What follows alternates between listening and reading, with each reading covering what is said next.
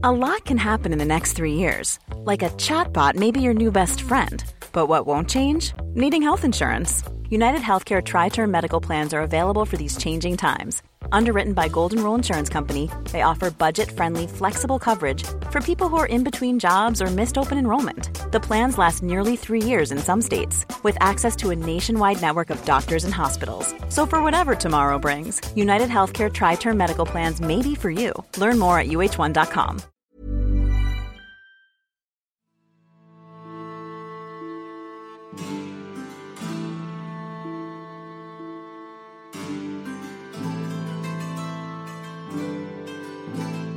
سلام اینجا پادکست معجونه.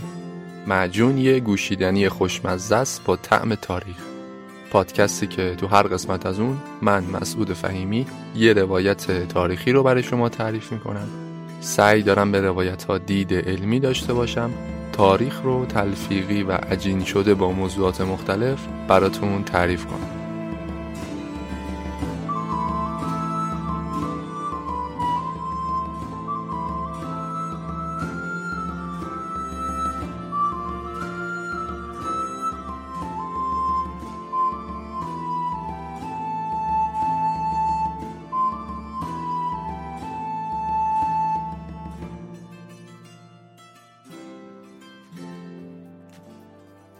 این روزا تغذیه سالم دغدغه شده. حتی خیلی ها هزینه خوبی هم می‌کنن. اما بعدا می‌فهمن محصولی که خریدن تقلبی نامرغوب بوده. بیبلا اسپانسر این اپیزود یه مجموعه است که اصل درجه یک و صد درصد طبیعی به صورت تخصصی تولید و توضیح می‌کنه.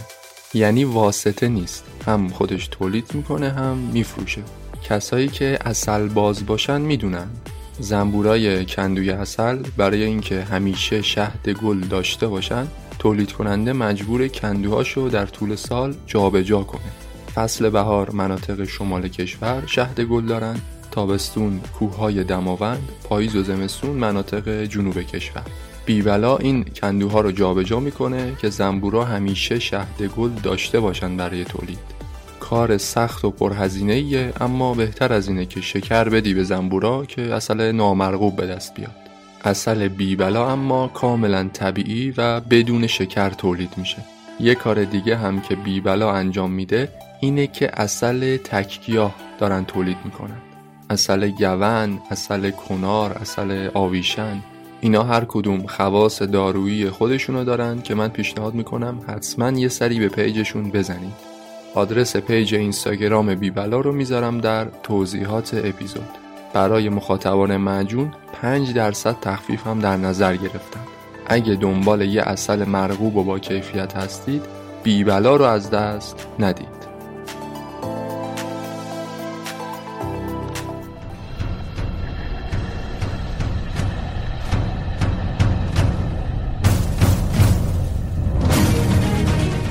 بله ما آمریکا رو شکست دادیم. اما حالا از مشکلات دیگهمون به سطوح اومدیم. جنگ طلبی کار راحتیه اما کار مشکلتر اداره کشور. رشد اقتصادی سالانه ویتنام چهار برابر شد. جنگ ویتنام یه تراژدی غیرقابل جبران بود. ما نشون دادیم که دلها رو هم می‌تونیم تغییر بدیم. یعنی نسبت تلفات یک به چهل حیرت آور بود. ما اونا رو بدوی خطاب کردیم. قافل از اینکه اونا ملتی بودند با روحیه پیچیده و تمدنی چند هزار ساله. در تمام عمرمون روزهای شاد خیلی کمی داشتیم. ما اینجا طوری به جنگ نگاه می‌کنیم که یه اسکیمو به برف نگاه می‌کنه فنا و ناپایداری همه چیزو به همون دوباره نشون میده هیچ جنگ خوبی و هیچ صلح بدی وجود نداشته تا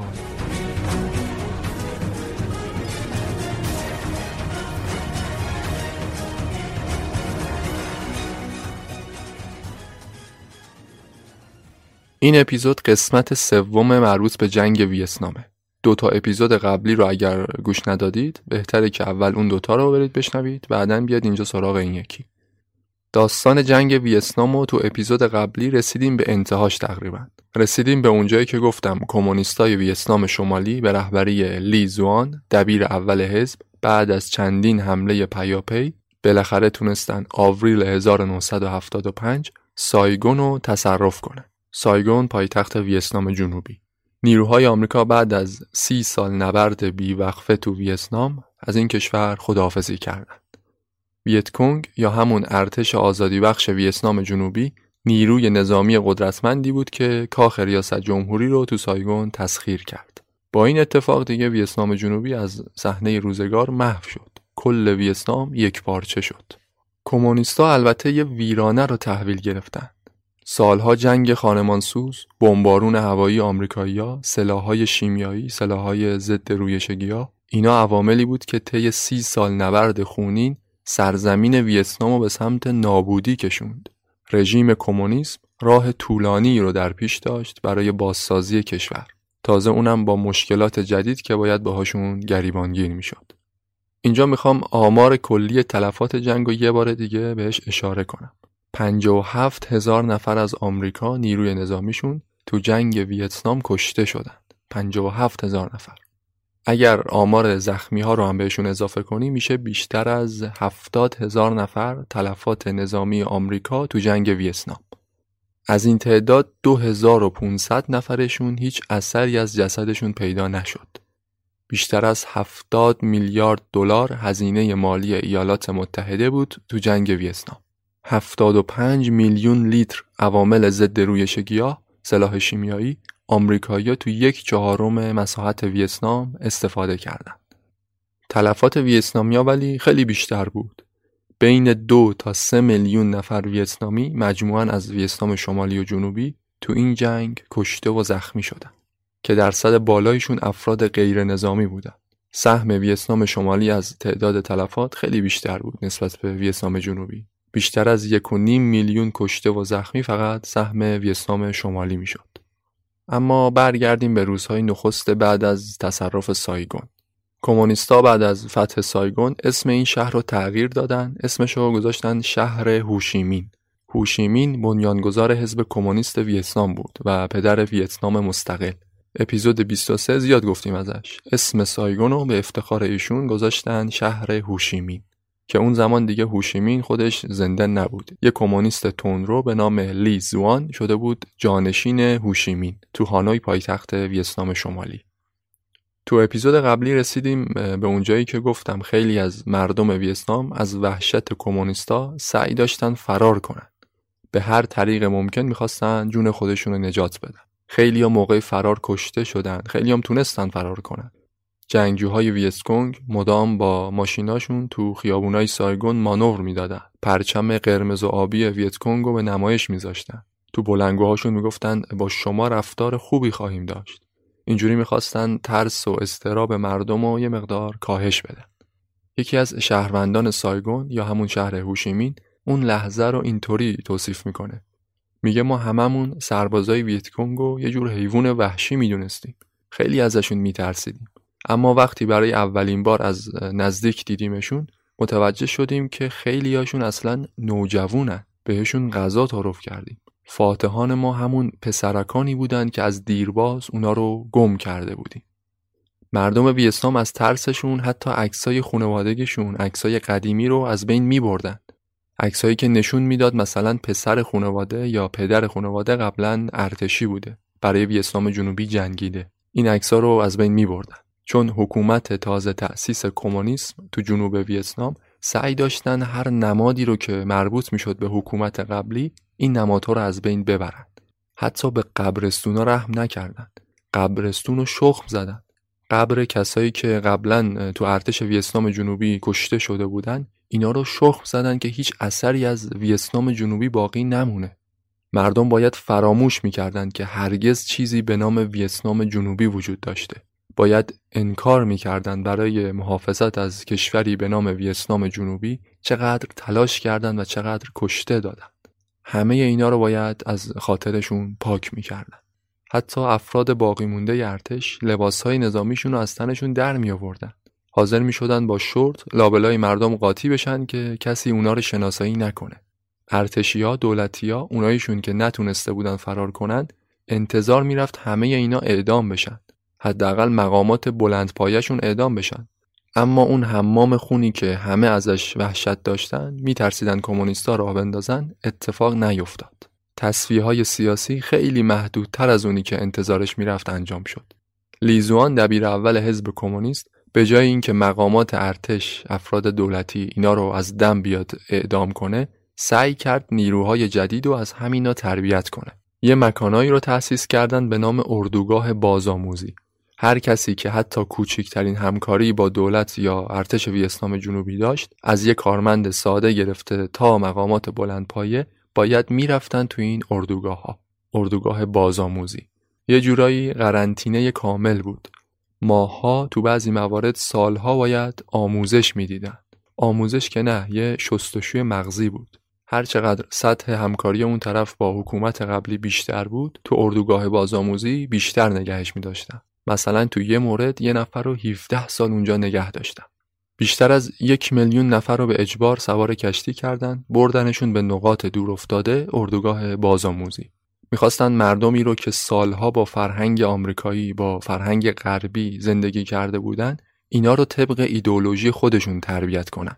مثلا یکی از کسایی که تو اردوگاه بود می‌گفت اونقدر از جنایت آمریکا بهمون به گفتن اونقدر سلحشوری و فداکاری سربازای ویتکونگ و دستاوردهای سیستم کمونیسم و انقدر اینا رو شب و روز برامون تکرار می‌کردن که دیگه خودمونم باورمون شده بود. به خاطر جنگیدن تو ارتش ویتنام جنایت بزرگی انجام دادیم. هدف اردوگاه های بازآموزی کار اجباری نبود. هدف کشتن مردم نبود. اما شرایط اونقدر سخت بود که خیلی هم دووم نمی آوردن مثلا یکی دیگهشون در مورد مشکلات تغذیه تو اردوگاه می‌گفت تنها موضوع صحبت ما تو اردوگاه صحبت در مورد غذا خوردنه. از بس که همیشه گرسنه ایم. وقتی در مورد غذا صحبت نمی کنیم تو سکوتمون داریم بهش فکر می‌کنیم هر لقمه این که تو دهنمون می‌ذاریم حکم یه دم هوایی رو داره توی اتاق خیلی بزرگ. غذای اندکی رو که به ما میدن یواش میجوییم اما فرقی نمی‌کنه. بعضیامون دارن به شکار موش و پرنده و مار و ملخ فکر می‌کنن. اینجا گرسنگی حتی به رویاهای شبانمون سایه افکنده. خلاصه نظام کمونیستی سعی داشت با سختگیری شدید نیروی کار رو از نو تربیت کنه. سیستم اقتصادی و سیستم سیاسی رو سعی کردن متحول کنن. چیزی که کمونیستا تو جنوب بهش نیاز داشتن یه استحاله کامل بود. مردم جنوب سالها با فرهنگ زندگی غربی خو گرفته بودند. فرهنگ مصرفگرایی، کالاهای پرزرق و برق. حتی ویتنام شمالی ها می‌گفتن ما برای اولین بار تو عمرمون تو بازارهای سایگون رادیوی ترانزیستوری دیدیم. ضبط صوت استریو و اینجور چیزها رو دیدیم برای اولین بار. اما نظام کمونیستی سعی داشت خیلی سریع این اوضاع رو متحول کنه. اول از همه اردوگاه های بازآموزی تأسیس شد بعدش نشریات رو خیلی محدود کردن. خیلی از نویسنده ها دیگه تو حکومت جدید نمی‌تونستن آثارشون رو منتشر کنند. هر کسی اگر فعالیت فرهنگی یا سیاسی می‌خواست انجام بده باید خط مشی حزب کمونیست رو دنبال می‌کرد. حتی سینماها باید فیلم های مورد تایید فیلم های سانسور شده رو پخش می‌کردن. کنسرت های موسیقی ممنوع شد نگهداری و استفاده از کالاهای آمریکایی ممنوع شد. از این جور تغییرات خیلی سریع داشت اتفاق میافتاد.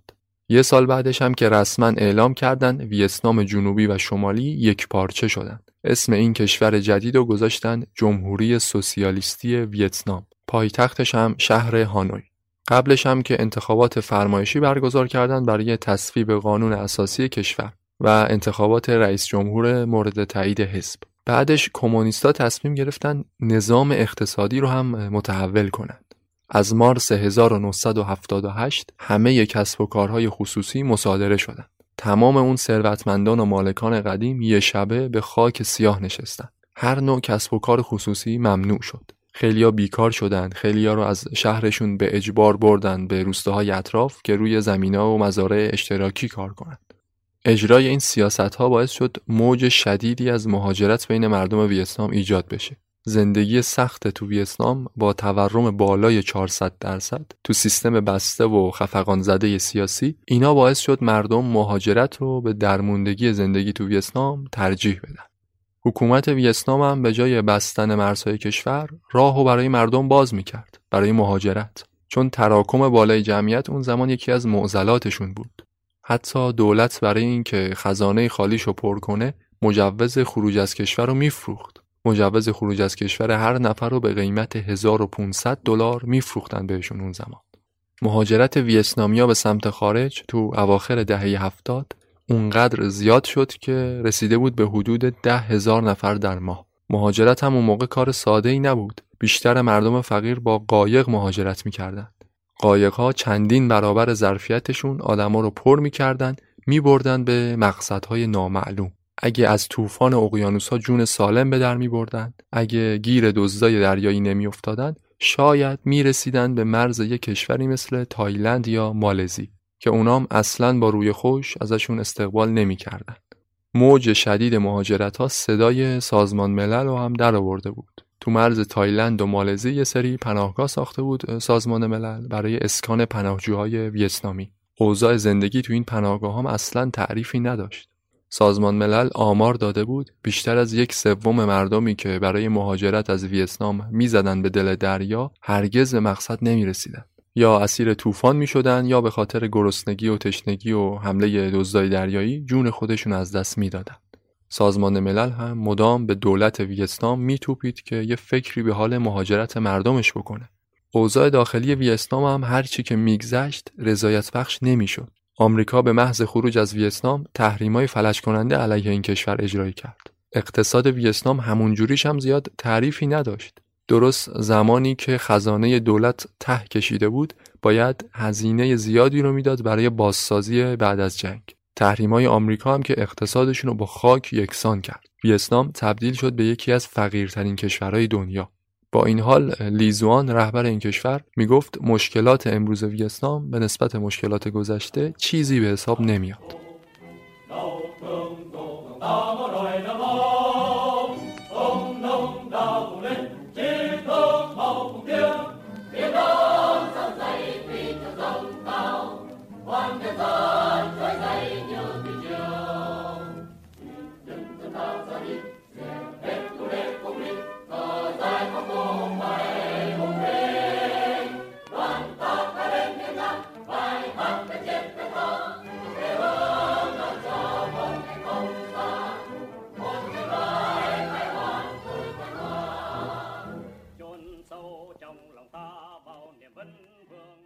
حالا شاید فکر کنید با همه این سختی ها حداقل جنگ دیگه تموم شده بود تو ویتنام. اما حتی این اتفاق هم نیفتاد. مردم ویتنام بعد از خروج آمریکا دو تا جنگ دیگر رو هم تجربه کردند اوایل سال 1977 یعنی هنوز دو سال نشده بود که جنگ ویتنام تموم شده بود ارتش کامبوجی های سرخ به سمت مرزهای ویتنام حمله ور شد. تو کامبوج یه شخص آرمان طلب به قدرت رسیده بود به نام پل پوت. پولپوت رهبر یک گروه مسلح کمونیست بود به نام کامبوجی های سرخ. از 1975 پایتخت کامبوج رو اشغال کردن اینا مسلط شدن به کشور. گروه کامبوجی های سرخ به رهبری پولپوت. پولپوت هم مثل لیزوان یک کمونیست دو آتیشه بود اما بسیار جنگ طلب و بسیار آرمان طلب. یا حکومتی شدیدا بر مبنای سرکوب و وحشت تو کامبوج ایجاد کرد. سیاست های پلپوت در مقایسه با لیزوان خیلی شدیدتر و سختگیرانه تر بود. تو همون چهار پنج سالی که در قدرت بودن بیشتر از یک میلیون نفر از مردم کامبوج رو به قتل رسوندن. کامبوج همیشه از ویتنام نفرت داشت به خاطر اینکه جنگ ویتنام جنگی که اصلا به اونا هیچ ربطی نداشت کشور اونا رو هم به مرز نابودی کشونده بود تو اپیزودهای قبلی گفتم که بمبارون هوایی آمریکایی‌ها یه بخش وسیعش تو خاک لاوس و کامبوج داشت انجام می‌شد.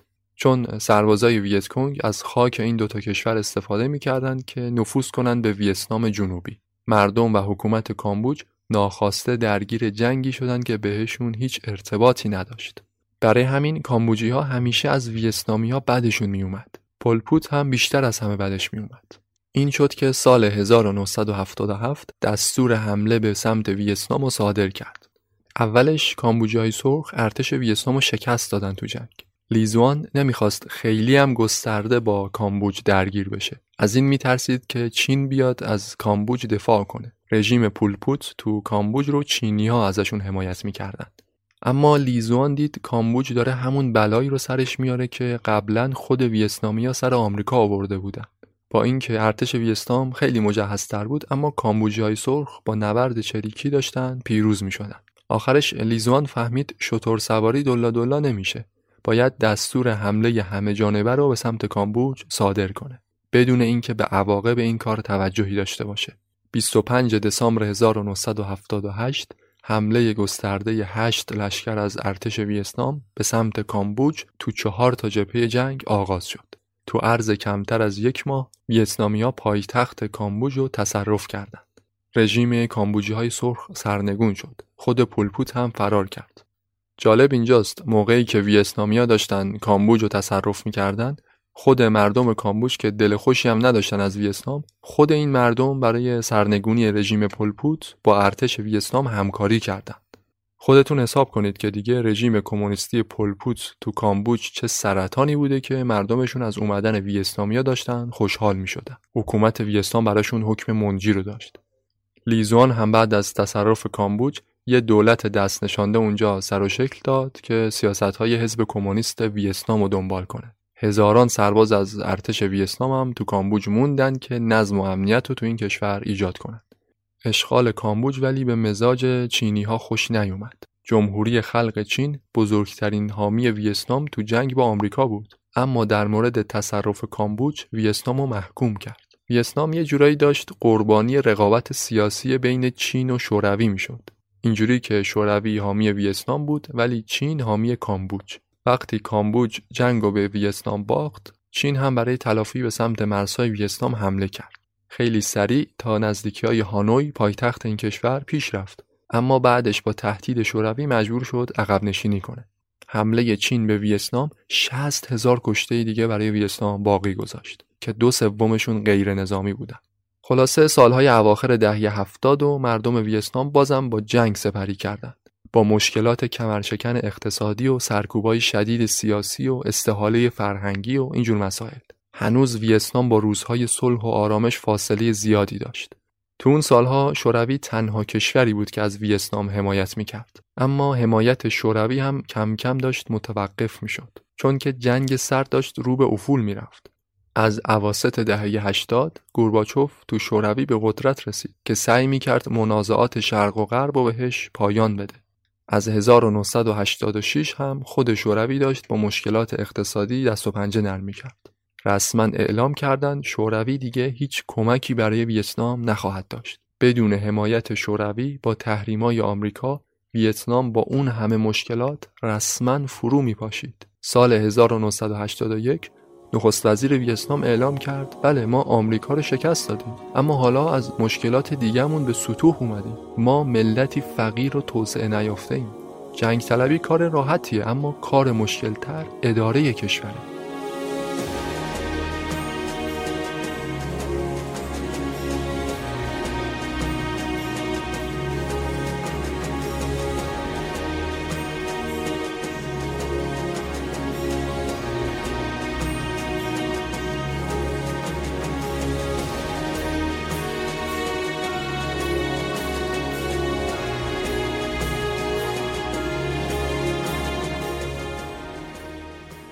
همون سالی که شوروی اعلام کرد از ویتنام حمایت نمی‌کنه یه اتفاق مهم دیگه هم افتاد تو هانوی. سال 1986 لیزوان مرد.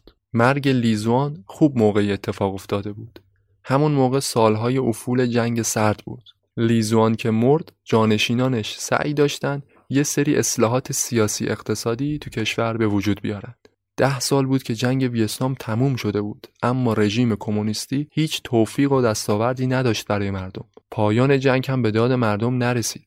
این بود که سیاستمداران ویتنامی بعد از مرگ لیزوان اومدن اصلاحات اساسی ایجاد کردن تو کشور.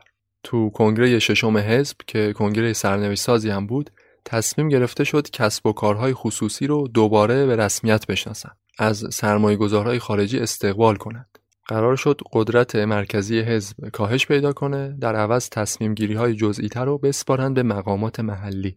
حرف از اصلاحات اساسی تو ویتنام که راه افتاد یواش یواش به این فکر افتادن که منازعات بین آمریکا و ویتنام رو هم حل کنند. واشنگتن و هانوی بعد از 45 سال قطع روابط که سی سالش فقط جنگ بود نهایتا به این نتیجه رسیدن که با درخواستای همدیگه باید کنار بیان. کمپانی های بزرگ به دولت مردای آمریکایی اصرار می‌کردند راه آشتی با هانوی رو باز کنند.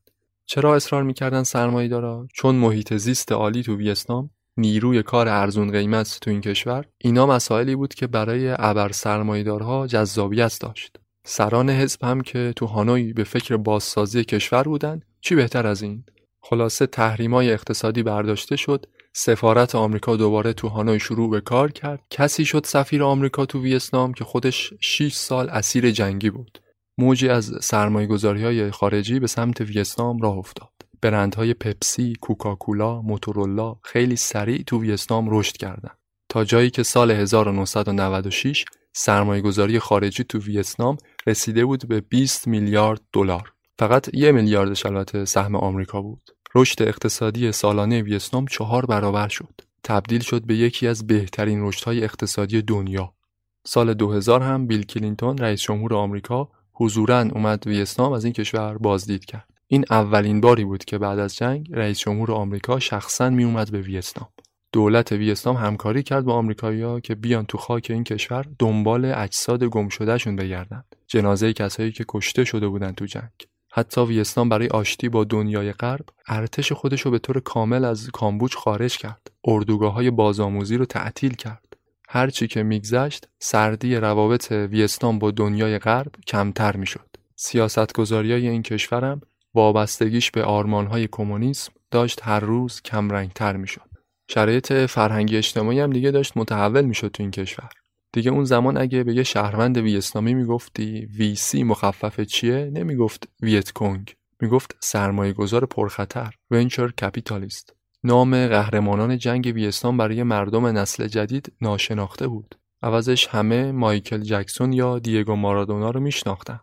با اینکه حزب کمونیست ویتنام تا همین امروز هم هنوز در قدرت باقی مونده اما ویتنام یک کشور در حال توسعه است. یه سیستم تلفیقی کپیتالیستی سوسیالیستی تو این کشور حاکمه. مثلا تو قانون اساسیشون اینجوری اومده. نوشته حزب کمونیست ویتنام طلایه‌دار طبقه کارگر نماینده وفادار منافع ملت بر اساس اصول مارکسیسم لنینیسم و اندیشه هوشیمین عمل می‌کنه و نیروی اداره کننده جامعه است. اما تو یه جای دیگه همین قانون اساسی اومده هدف از سیاست های اقتصادی دولت ثروتمند کردن مردم و قوی کردن کشوره. دولت از سازمان ها و افراد خارجی برای سرمایه گذاری تو این کشور استقبال می‌کنه. امروز دیگه جنگ تو ویتنام سال هاست که تموم شده. البته یه اثراتی از جنگ هنوز هست. جنگ ویتنام یه تراژدی غیرقابل جبران بود. هنوز هر از چندگاهی مهمات پنهون شده تو خاک زمینای جنگی منفجر میشه. جون چند نفر رو می‌گیره. هنوز پاکسازی مزارع کشاورزی از عامل نارنجی از سلاح شیمیایی ادامه داره. هنوز مادرانی هستن تو ویتنام که دنبال یه اثری از جنازه پسرشون میگردن. اما با این حال کهنه سربازای جنگ ویتنام کسایی که قبلا تو ارتش آمریکا بودن اینا بعضیاشون میان تو ویتنام و اعضای سابق ویتکونگ رو در آغوش می‌گیرن ارتشی های ویتنام شمالی رو کسایی که سی سال علیهشون جنگیده بودن اینا رو در آغوش می‌گیرن اینا نشون میده که جنگ ویتنام سالهاست که دیگه تموم شده. باراک اوباما تو سخنرانیش تو سال 2016 گفته بود الان می‌تونیم حرفی رو بزنیم که زمانی گفتنش غیر ممکن به نظر می‌رسید. امروز ایالات متحده و ویتنام شرکای هم هستند. ما نشون دادیم که دلها رو هم می‌تونیم تغییر بدیم. آینده متفاوت زمانی رقم می‌خوره که ما زندانیان گذشته نباشیم. Now we can say something that was once unimaginable. Today, Vietnam and the United States are partners. We have shown that hearts can change and that a different future is possible when we refuse to be prisoners of the past.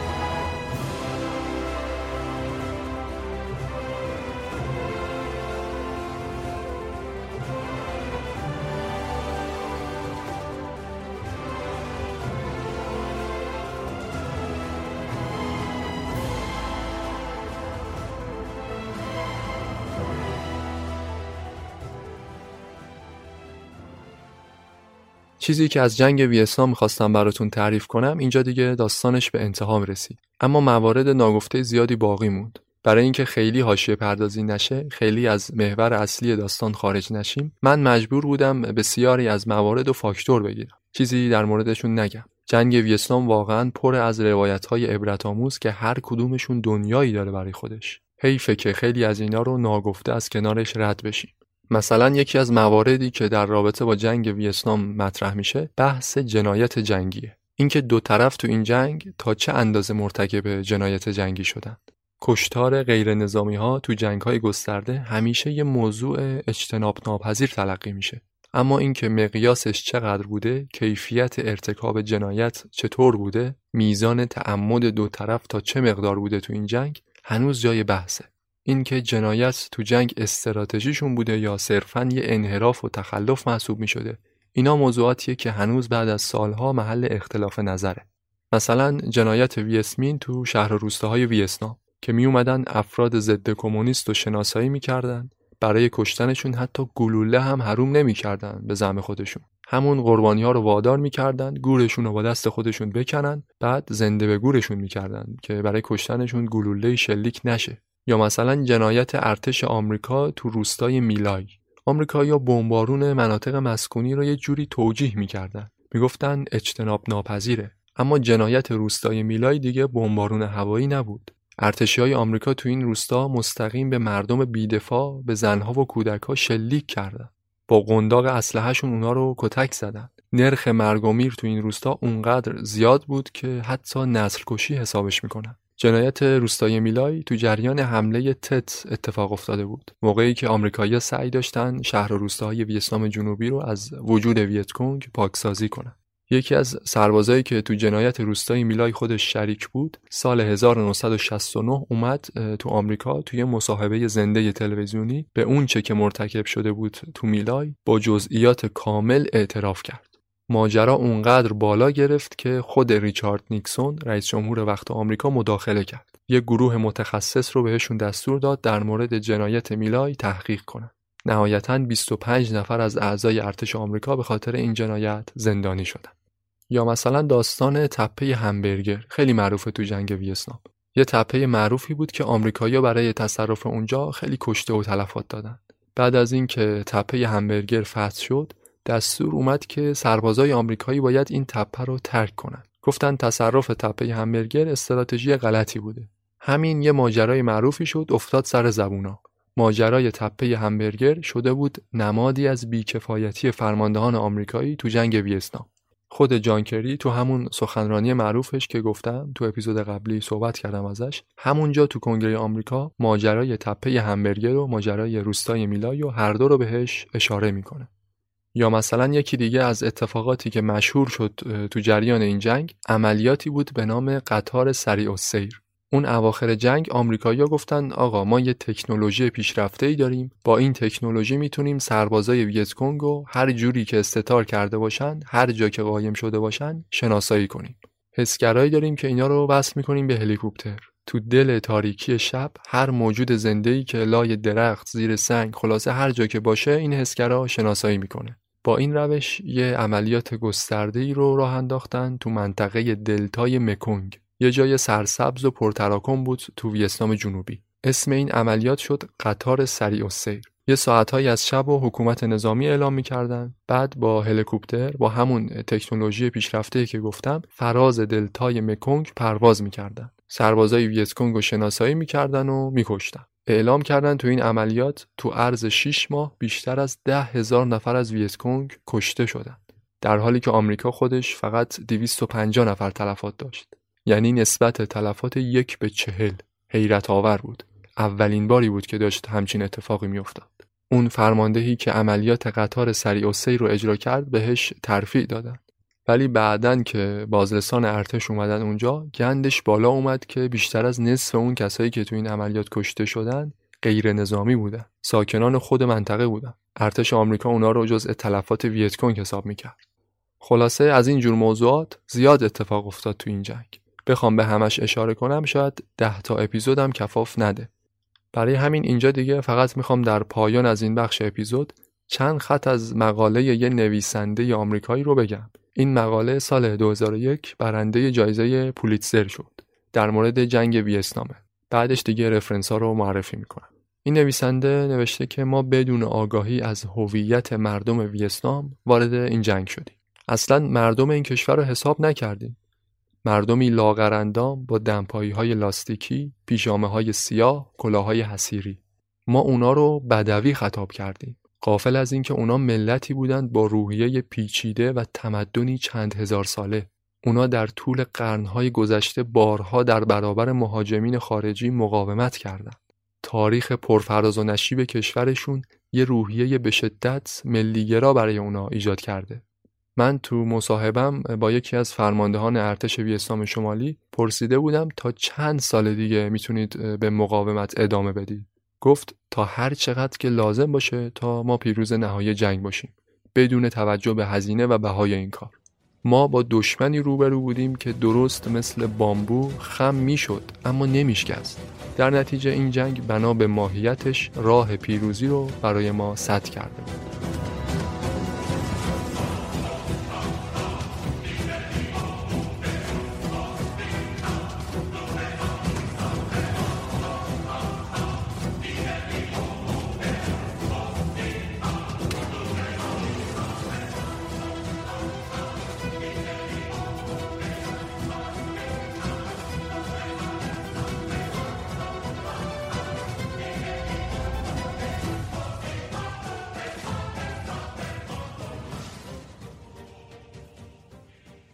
رفرنس هایی که تو مجموع این ستا اپیزود استفاده کردیم اینا بودن. مستند ده قسمتی The Vietnam War محصول سال 2017 به کارگردانی کن بورنز. اگه دنبال یه منبعی میگردید که خیلی با جزئیات زیاد این جنگ رو برای شما تعریف کرده باشه این مستند رو به شما توصیه می‌کنم. هر قسمتش نزدیک به دو ساعت زیرنویس فارسیش هم موجوده. نسخه دوبله فارسیش هم بعضی قسمتاش پیدا میشه. رفرنس دیگه کتابی بود به نام کتاب جنگ ویتنام نوشته فیلیپ گوین. این کتاب خیلی خلاصه خلاصه تر از اون چیزی که تو این ستا اپیزود شنیدید در مورد جنگ ویتنام صحبت کرده. کتاب دیگه ای هم بود که ازش استفاده کردیم. کتاب زندگی جنگ و دیگر هیچ. نوشته اوریانا فالاچی. نویسنده معروفی داره. خانم اوریانا فالاچی همون خبرنگار معروف ایتالیایی خودش شخصا زمان جنگ رفته بود ویتنام. مشاهداتش رو در قالب یه سفرنامه تو این کتاب منتشر کرده. این کتاب بیشتر البته شکل داستانی داره. بخش زیادیش متن مصاحبه نویسنده است با آدمای مختلف. اگه دنبال یه اثر داستانی میگردید در مورد جنگ ویتنام، حتی یه اثر ادبی، این کتاب و خوندنش رو به شما توصیه می‌کنم. کتاب زندگی جنگ و دیگر هیچ. یه قسمت های از این کتاب رو من هر چی سعی کردم در خلال دو تا اپیزود قبلی بگمش اما نشد. حیفه که نگفته از کنارش رد بشم. اتفاقا در مورد خود پدیده جنگ مفهوم مسئله جنگ این کتاب دید خوبی میده به شما با اینکه یک کتاب تحلیلی نیست. پدیده جنگ رو بعد از اینکه رفرنس ها رو معرفی کردم می‌خوام در موردش صحبت کنم. فالاچی تو این کتابش با آدمای مختلف مصاحبه کرده با افسرها و سربازای آمریکایی با اعضای ویتکونگ با خیلی از کسایی که درگیر بودن تو جنگ. بعضیاشون حرفای خیلی جالبی می‌زدن. یه سری از ویتنامیا شاکی بودن از حضور آمریکا تو جنگ. یه سری دیگهشون خودخواهی و بیعقلی دولت مردان خود ویتنام سرزنش می‌کردن. یه سری هم سعی داشتن خود پدیده جنگ رو توصیف کنن. مثلا یه خلبان آمریکایی جزء همون کسایی بود که بمب میریختن تو ویتنام اینجوری گفته بود. می‌گفت وقتی می‌خواستم بیام اینجا همسرم ناراضی بود. مدام گریه می‌کرد. تازه ازدواج کرده بودیم. برای همین نصف شب وقتی که خواب بود از خونه زدم بیرون. آروم لباسامو پوشیدم و از خونه اومدم بیرون. آخرین باری که چهره همسرم رو دیدم خواب بود. حتی نتونستم ببوسمش. الان یازده ماهه که اینجا فالاچی ازش پرسیده بود موقع رها کردن بمب و موشک چه احساسی داری؟ اینجوری جواب داد. گفتش که من نمی‌خوام ثروتمند باشم نمی‌خوام قهرمان باشم. من فقط می‌خوام زندگی کنم. دوست ندارم کسی رو بکشم. اصلا نمی‌فهمم چرا باید کسی رو کشت اما به جاش افراد زیادی رو کشتم. اون لحظه آدم به این چیزا فکر نمی‌کنه. فقط عصبانیه چون دوستاش تو جنگ کشته شدن. از تمام دنیا متنفر یه بی اسلامی تو مصاحبه گفته بود از لحظه ای که ما اینجا به دنیا اومدیم پرچم و به سرمون کوبیدن. پرچم وطن. با این یاوهگویی های بزرگ آدما رو مجبور می‌کنن به کشتن و کشته شدن. هیچ کس تا حالا به من نگفته چرا کشتن در راه دزدی گناه محسوب میشه. اما کشتن با یونیفرم ارتش اوج شکوه و عظمته. یکی دیگه از کسایی که باهاش مصاحبه کرده بود یه پزشک ویتنامی بود. پزشک ارتش ویتنام شمالی. می‌گفت اینجا تو ویتنام آدما به دنیا میان جنگ وجود داره. میمیرن بدون اینکه جنگ تموم بشه. یعنی تمام عمر کوتاهشون با جنگ سپری میشه. هیچ درکی از شرایط صلح ندارن. می‌گفت خود من از بچگی چیزی جز جنگ ندیدم. نمی‌دونم این صلحی که ازش صحبت می‌کنن چی هست اصلا. ما اینجا طوری به جنگ نگاه می‌کنیم که یه اسکیمو به برف نگاه می‌کنه. یا عامل طبیعی که درون اون داریم زندگی می‌کنیم. ما اینجا نه مسئول مرگمون هستیم نه مسئول زندگیمون. فکر کردن اینجا به معنای منطقی بودن نیست. یه آلمانی به نام کارل ماکس یه کتابی نوشته به خاطر کتابش جنگ ایدئولوژیک توسط بیسوادها داره هدایت میشه. مسئولش ماییم. بعد می‌گفت مرگ یه ارزش نسبی داره. وقتی کمیابه مهمه اما وقتی معمول میشه هیچ اهمیتی نداره. اگه یه بچه تو روم یا پاریس توی تصادف کشته بشه همه به خاطر این فاجعه اشک میریزن. اما اگه صدها کودک اینجا با انفجار بمب بمیرن شما فقط یه مقدار تأسف می‌خورید بعد در مورد آمریکایی صحبت می‌کنه. میگه دنیا طوری به آمریکا نگاه می‌کنه که انگار هنوز جنگ جهانی دومه. تو ویتنام آمریکایی اصلا اینطوری نیستن. اونا خیلی بیرحمن. اونا دشمنانی هستن که به دشمن خودشون هم احترام نمی‌ذارن. مدام ما رو تحقیر می‌کنن. به ما گفته بودن وقتی آمریکا دیگه نخواست مستعمره انگلیس باشه یه کشور مستقل شد. پس آمریکایی چرا نمی‌فهمن که ما ویتنامیام دلمون می‌خواد یه کشور مستقل باشیم؟ به نظرم مردم آمریکا آدمای بدی نیستن. رهبران آمریکایی آدمای بدی هن. چون خیلی ثروتمندن. چون خونه هاشون تا حالا با بمب ویران نشده.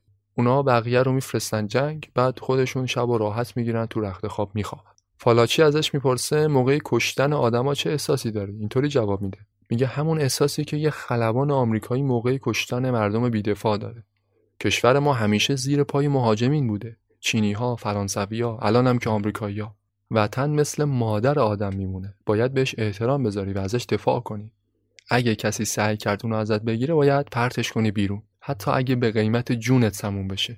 وظیفه ما جنگیدن با آمریکاییاست و هر کسی که داره با اونا همکاری می‌کنه. تو همچین جنگ گاهی وقتا مجبور میشه انسانهای بیگناه رو هم بکشی. کشتن انسانهای بیگناه بخشی از درد و رنج جنگیدنه. غیر قابل انکاره.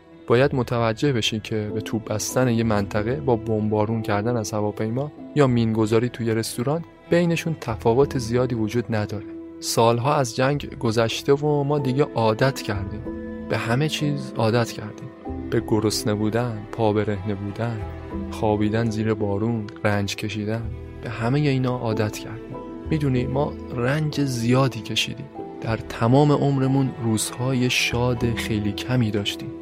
بعضی وقتا بعد از پیروزی فرمانده به همون اجازه میده برقصیم و آواز بخونیم تا اینجوری شاید مرده ها رو فراموش کنیم.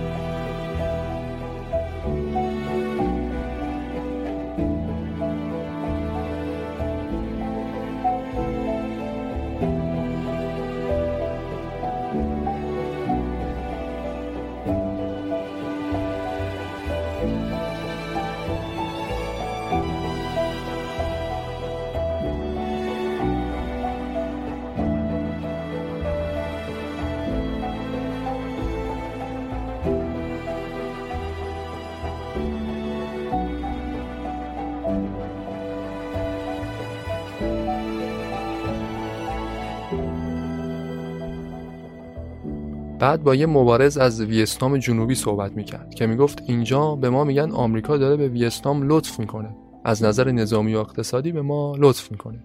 میگن وقتی جنگ با پیروزی تموم بشه ویتنام به اندازه ژاپن مدرن و ثروتمند میشه. چون آمریکایی‌ها به همون یاد میدن که چطور از منابع کشورمون به شیوه صنعتی استفاده کنیم.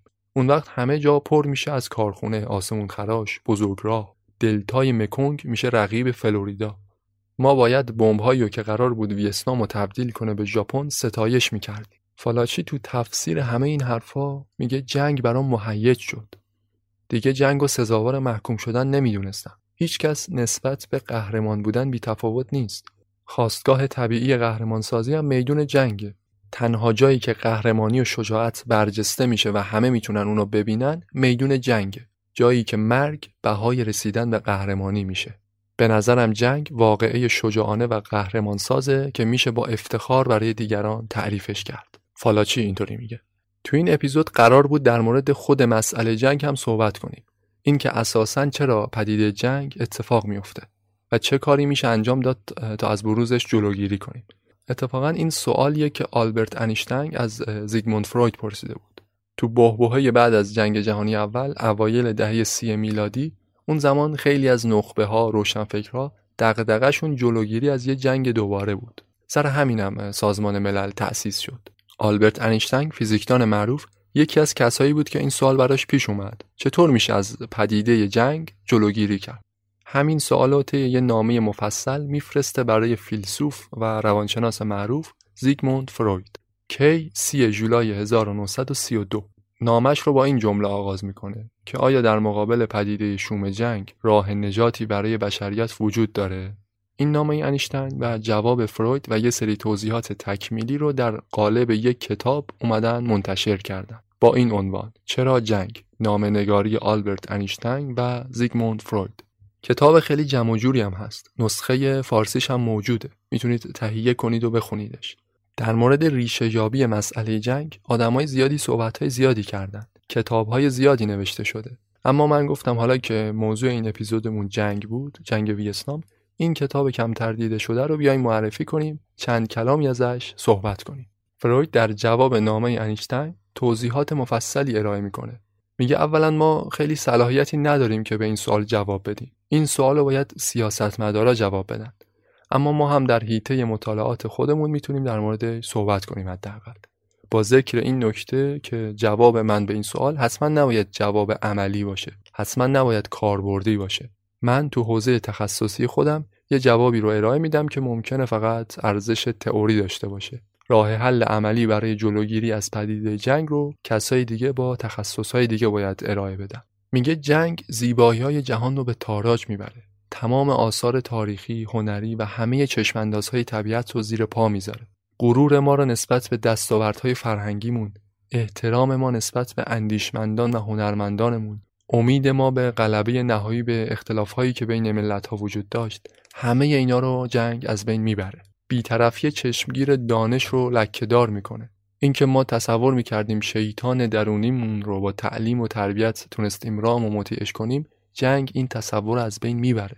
وطنمون رو دوباره کوچیکتر می‌کنه. بقیه دنیا رو از ما دورتر. فناناپذیری و ناپایداری همه چیز رو همون دوباره نشون میده. با وجود همه این مذمت هایی که در مورد جنگ مطرح می‌کنه اما میگه اولا همه جنگ های تاریخ رو نمیشه از اساس محکوم کرد. در جایگاهی نیستیم که همه جنگ ها رو بخوایم در موردش قضاوت کنیم.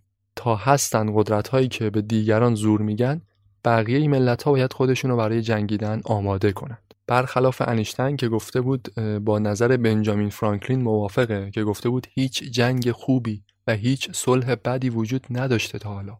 فروید اما می‌گفت جنگ یه پدیده اجتناب ناپذیره روند اجتماعی طبیعی ممکنه گاهی به جنگ منجر بشه. ما باید خرابی ها و ویرانی های جنگ رو تا جای ممکن به حداقل برسونیم. این که مطلقا بتونیم ازش جلوگیری کنیم غیر ممکن به نظر میاد. چرا که جنگ ریشه داره در قرایز انسانی. علل زیست شناختی داره که حالا مفصل توضیحش میده.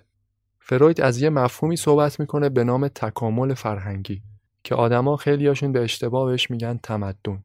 میگه ما همه چیمون رو مدیون این فرایند تکامل فرهنگی هر چیزی که ازش سود بردیم و حتی هر چیزی که به خاطرش رنج کشیدیم. میشه جلوش رو گرفت؟ نه. چون پیشرفت بشر در گروه همین روند تکاملیه. هنر، تکنولوژی، سیستم‌های اقتصادی همه اینا در همتنیده تفکیک ناپذیر همراه بشر از ابتدای تاریخ دارن رشد می‌کنن و جلو میان. فروید از دوگانه قدرت و حقوق صحبت می‌کنه. چیزی که انیشتین هم در موردش صحبت کرده بود. فروید ولی میگه به جای واژه قدرت من می‌خوام از واژه زور استفاده کنم. به نظر می‌رسه این دوتا مفهوم زور و حقوق در تقابل همدیگه باشن. اما میشه به سادگی نشون داد حقوق خودش برآمده از زوره. میگه از ابتدای تاریخ بشر هر جا تضاد منافع وجود داشت بین دو تا شخص دو تا قبیله دو تا ملت اونی که زورش بیشتر بود به این تضاد منافع پایان می‌داد. یه مقدار که گذشت ابزارهای تولید سر در آوردند. دیگه زور بازو و برندگی شمشیر و تعداد نفرات ملاک نبود. سلاحهای جنگی پیشرفته ظهور کردند. هر کسی که سلاح بهتر و بیشتری داشت هر کسی که می‌تونست بهتر از سلاحش استفاده کنه تضاد منافع و به نفع خودش پایان می‌داد. پیدایش سلاحهای مدرن باعث شد برتری فکری بیاد جای زور بازو رو بگیره. اما باز هم همون مفهوم زور مطرح بود. مفهوم قدرت مطرح بود. کم کم مفهوم قدرت جمعی به وجود اومد. جوامع که پیشرفت کردند دیگه هر کسی که سلاح پیشرفته ای داشت لزوما قدرتمندتر نبود. برتری قدرت اجتماعی داشت ثابت می‌شد. برتری عقل به غریزه داشت ثابت می‌شد. اینجا بود که حقوق جایگاه خودش رو پیدا کرد. برای هر کسی برای هر ملتی و برای جامعه بین الملل یه حقوقی معین شد که طبق این حقوق جامعه جهانی به سمت آینده حرکت کنه. یعنی گذار از زور به حقوق اتفاق افتاد. دیگه اینطور نبود که هر کسی سلاح پیشرفته داشته باشه بتونه بقیه رو نابود کنه. فروید میگه ولی این فرایند تکامل هنوز خیلی ادامه داره. گذار از زور به حقوق بازم نتونسته اهداف بشر دوستانه رو کامل بهشون برسه. فقط جنگ های کوچیک و پرشمار جاشون رو دادن به جنگ های بزرگ و گسترده. میگه نخبگانی که سازمان ملل رو پایگذاری کردن می‌دونستن که جلوگیری قطعی از پدیده جنگ فقط تو یه صورت اتفاق میفته اینکه همه یه قدرت مرکزی یه قدرت واحد رو به عنوان مرجع بالادستی بپذیرن. اختیارات لازم رو بهش بدن و احکامی رو که صادر می‌کنه بهش عمل کنن. فروید اسمش رو می‌ذاره دیکتاتوری خرد. میگه شرط اول انجام شده یعنی یه قدرت اجتماعی مرکزی به نام سازمان ملل ایجاد شده. اما اختیارات لازم هنوز بهش ندادن. گذار از زور به حقوق کامل هنوز اتفاق نیفتاده. برتری قدرت اجتماعی مونده که کامل بهش برسیم. میگه حالا اگه از همه این مسائل هم بگذریم پدیده جنگ خیلی وقتا ریشه داره در تمایلات پرخاشگرانه انسانها. یعنی مسئله جنگ خیلی ریشه تره. همه انسان ها برای جنگیدن برای شروع یک کار یه سری انگیزه و آرمانهایی دارن که با صدای بلند فریادش می‌زنن. اما یه سری تمایلات درونی هم دارن که اتفاقا تو سکوت باقی میمونه. یه سری انگیزه های درونی که حتی بعضی وقتا خود اون افراد انکارش می‌کنن. این انگیزه های درونی و ناشناخته علت ریشه تر خیلی از جنگ های خانمانسوزه. همه انسان ها یه غریزه درونی دارن برای محافظت و بقای خودشون. غریزه بدی هم نیست اتفاقا. اما یه غریزه دیگه هم هست به نام غریزه تخریب که خیلی هم در هم تنیده است با غریزه اولی. غریزه مرگ یا تخریب تو هر موجود زنده فعاله. تلاش می‌کنه هر نوع حیات زنده رو به تدریج نابود کنه. گاهی وقتا طوری عمل می‌کنه که طرف بقای خودش رو محافظت از خودش رو فقط در نابودی دیگری می‌بینه. این غریز هیچ کدومشون به تنهایی فعالیت نمی‌کنن. همیشه یه غریزه تا یه حد معینی در ارتباط با غرایز دیگه داره فعالیت می‌کنه. غریزه بقا هم خیلی در هم تنیده است با غریزه تخریب. هر رفتاری که ما از انسانها می‌بینیم برایندی از فعالیت همه این غرایزه. میگه هدف ما این نیست که این تمایلات پرخاشگرانی انسانها رو کاملا محو کنیم. هدفمون باید این باشه که این تمایلات رو به سمت مسیری هدایت کنیم. که به صورت جنگ نمود پیدا نکنه و وضعیت مطلوب زمانی اتفاق میفته که برایند قرایز و انگیزه های درونی آدما رو به سمتی هدایت کنیم که در چارچوب دیکتاتوری خرد فعالیت کنه. البته بحث خیلی کاملتر و پیچیده تره مثال های زیادی وجود داره برای فهمش. پیشنهاد می‌کنم خود کتاب رو مطالعه کنید و از خوندنش لذت ببرید. کتاب چرا جنگ؟ نامنگاری آلبرت انیشتنگ و زیگموند فروید.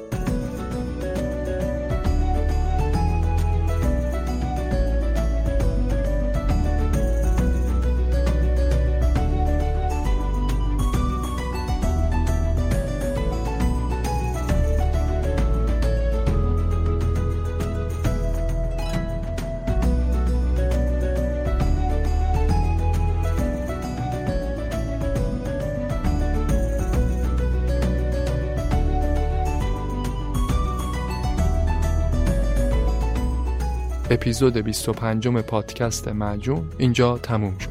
همزمان فصل دوم پادکستم به انتها رسید. تو این فصل ما 9 تا روایت تاریخی رو در قالب 14 اپیزود تقدیم شما کردیم. تنوع موضوعی خیلی خوبی هم داشتیم تو این فصل. از اوگاندا گفتیم از فنلاند گفتیم به آمریکای جنوبی رفتیم از شیلی صحبت کردیم سراغ روسیه رفتیم پنج قسمت در مورد روسیه داشتیم. آخرش هم که اومدیم آسیای شرق از هندوستان و ویتنام حرف زدیم. تو فصل بعدی هم که از بهمن 1400 شروع میشه کلی موضوعات جالب و متنوع خواهیم داشت. اما بازم اگه موضوع خاصی مد نظرتون هست که دوست دارید در موردش بشنوید حتما تو کامنت ها برامون بنویسید. ممنون از شما و ممنون از بیبلا اسپانسر این اپیزود.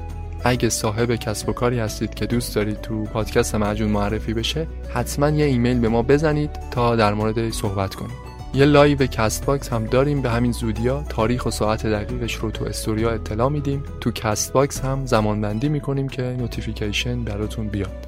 بهونه این live تولد دو سالگی معجونه.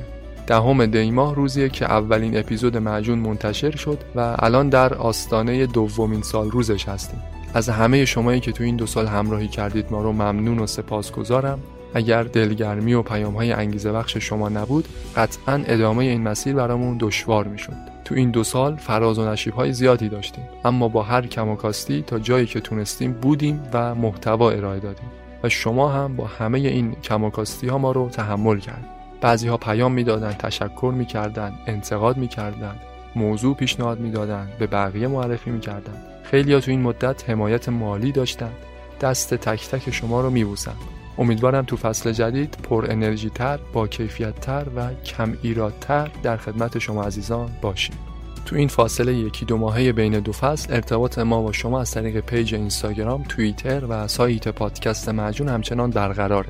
حتما اگه تا حالا سراغش نرفتید یه سری به page اینستاگرام یا سایت معجون بزنید. لینکش رو در توضیحات پادکست قرار دادم. لینک حمایت مالی دلخواه از پادکست معجونم تو همون توضیحات هست و همچنین آدرس ایمیل. آرزوی بهترین رو دارم براتون. شاد باشید و پیروز.